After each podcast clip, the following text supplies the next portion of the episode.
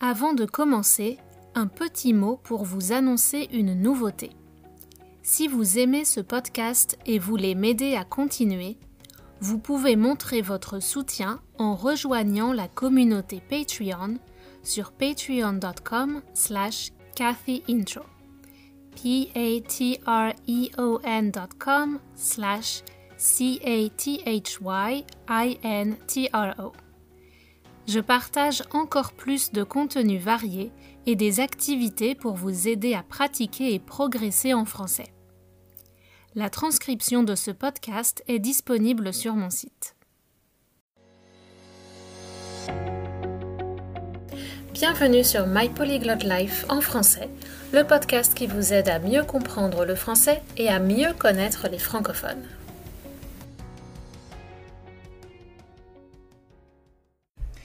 Rebonjour, dans les deux premières parties, je vous ai parlé des vacances des adultes, entre vacances farniente et vacances à 100 à l'heure. Mais et les enfants dans tout ça? Deux mois de vacances, c'est long. Donc les enfants vont immanquablement vivre des moments où ils vont s'ennuyer, mais on a vu que ce n'est pas grave. C'est même bénéfique pour eux, donc on doit les laisser s'ennuyer. Mais bien sûr, il faut trouver le bon équilibre entre ennui et activité physique et mentale. Pour les occuper pendant l'été, une solution de choix a longtemps été de les envoyer en colonie de vacances.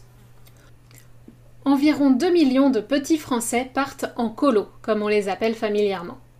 De nos jours, elles sont devenues des sortes de camps d'été comme on en trouve en Amérique du Nord, mais à l'origine, vous allez voir que le projet était un peu différent. Elles ont vu le jour en France en 1880, dix ans après leur création en Suisse, avec la volonté de permettre aux petits citadins de garder le contact avec la campagne. Lors de la révolution industrielle, la France est passée d'un modèle économique basé majoritairement sur le secteur primaire, l'agriculture, à un modèle basé sur le secteur secondaire, industriel la population a vécu un véritable exode rural, c'est-à-dire qu'il y a eu des migrations massives des campagnes vers les villes où il était plus facile de trouver du travail et une meilleure rémunération. Toutefois, les ouvriers et leurs familles vivaient souvent dans des conditions sanitaires à la limite de l'insalubre, c'est-à-dire des conditions malsaines, mauvaises pour la santé. Les dirigeants du pays ont souhaité maintenir la connexion avec les racines culturelles agricoles, mais aussi permettre aux enfants privés d'espace et d'air pur pendant l'année de respirer le bon air frais de la mer ou de la campagne. Les familles aisées pouvaient se permettre d'aller à la campagne ou d'y envoyer leurs enfants pendant l'été, mais ce n'était pas le cas des familles pauvres, donc l'État a investi dans un programme de colonies de vacances dans une logique de santé publique. D'après certaines sources, il y avait aussi une motivation un peu plus politique au lendemain de la défaite contre la Prusse dans la guerre de 1870. L'objectif était de rassembler des jeunes d'origine et de milieux différents pour leur transmettre des valeurs républicaines de fraternité, de solidarité et de patriotisme, qualité qui en ferait de bons petits soldats de la République lors d'une revanche certaine. En plus de l'aspect sanitaire, il y avait donc un objectif d'éducation civique, apprendre aux enfants à être autonomes et à vivre en société. Les colonies se sont ensuite développées grâce à la société civile, des associations religieuses ou laïques, à des communes ou à des comités d'entreprise. Elles sont devenues plus diverses et reflétaient les opinions idéologiques des parents qui faisaient le choix d'envoyer leurs enfants à tel colo plutôt qu'une autre. Les colonies ont connu un vrai boom après la Seconde Guerre mondiale, quand la population était occupée à reconstruire le pays physiquement et moralement. Comme après la guerre de 1870, les colonies permettaient de brasser, de mélanger la population jeune et de réapprendre à vivre ensemble pour tenter de faire disparaître les clivages qui avaient divisé le pays pendant l'occupation. Période entre 1942 et 1945 où une moitié de la France était sous la tutelle de l'Allemagne. Pendant les Trente Glorieuses, années de prospérité qui ont suivi la guerre, les usines tournaient à plein régime. La population ouvrière ne manquait pas de travail et appréciait de pouvoir offrir des vacances à leurs enfants par le biais des colonies.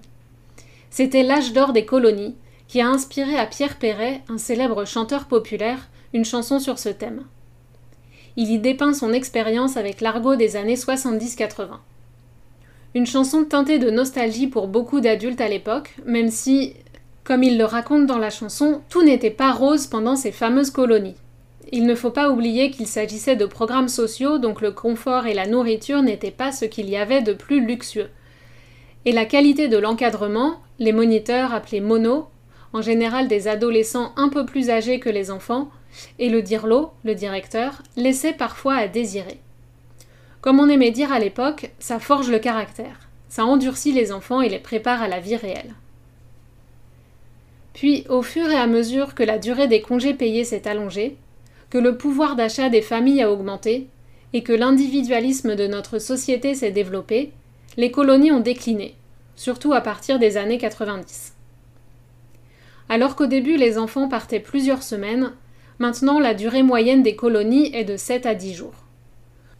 Quand j'étais petite, elles étaient déjà en perte de vitesse, mais beaucoup d'enfants y participaient encore pendant une ou deux semaines tous les étés. Cela s'explique aussi par le fait que le prix des colonies a augmenté.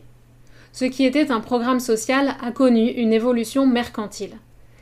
Les organisateurs de colonies se sont mis à proposer des séjours un peu différents, notamment en proposant des activités sportives, faisant monter le budget pour les familles.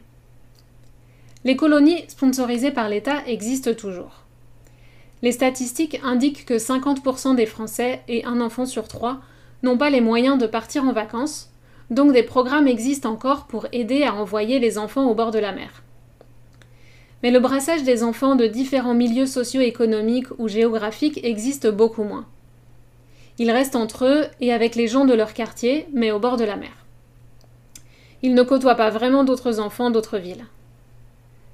Avec l'épidémie cette année, la différence était flagrante. Aux enfants de la classe moyenne et supérieure, les vacances en famille comme à l'habitude, un moment de pause après une fin d'année marquée par l'angoisse et l'enseignement à distance, et avant une rentrée qui s'annonce elle aussi compliquée. Aux enfants défavorisés, les vacances apprenantes. Chapeautées par l'État et les collectivités locales, elles prenaient plusieurs formes et sont nées du constat que des milliers d'enfants ont perdu le contact avec l'école pendant le confinement pour diverses raisons, notamment l'accès à la technologie qui permettait de suivre les cours en ligne et de faire les devoirs. L'objectif affiché n'était pas de faire l'école pendant les vacances, mais d'éveiller ou de réveiller la curiosité des enfants pour leur donner envie d'apprendre, et aussi de revoir quelques concepts clés, notamment en lecture, mathématiques, histoire, géographie et anglais, afin qu'ils puissent commencer l'année scolaire 2020-2021 sur de bonnes bases. Ainsi, dans certains quartiers sur tout le territoire, des écoles sont restées ouvertes pendant l'été pour proposer du soutien scolaire le matin et des activités culturelles ou sportives l'après-midi. Ces ateliers étaient animés par des professeurs recrutés par les mairies et par des bénévoles et des associations. 250 000 enfants ont ainsi pu partir en colonies apprenantes, de courts séjours à la mer ou à la campagne, pendant lesquels les animateurs s'efforçaient d'intégrer des activités éducatives en rapport avec le lieu des vacances. D'après les premiers bilans, l'opération semble très positive. Les enfants ont passé du bon temps et peut-être découvert qu'il y a une autre façon d'apprendre que les cours parfois ennuyeux de l'école.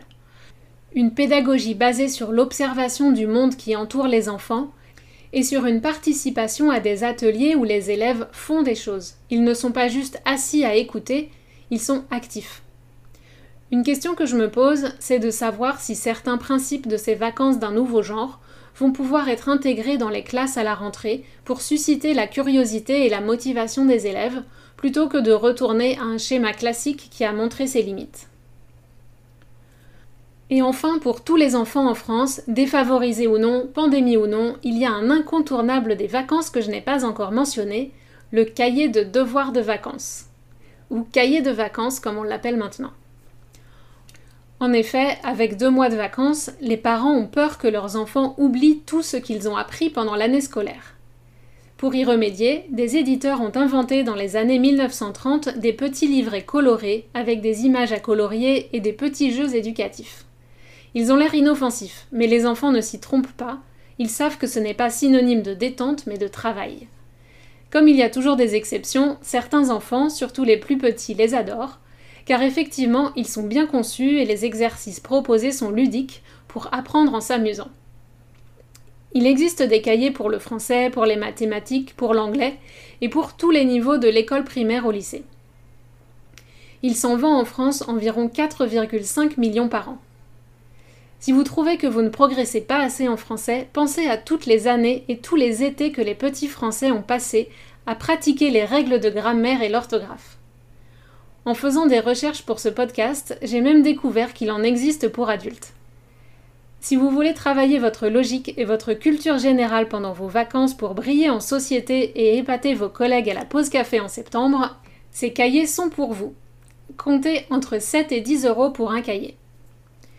Comme on l'a vu au sujet des colonies et avec cette statistique, 50% des Français ne partent pas en vacances, la période estivale n'efface pas les inégalités, au contraire, elle les met en évidence de manière encore plus flagrante peut-être. Je vous en dirai un mot dans le prochain épisode. À bientôt!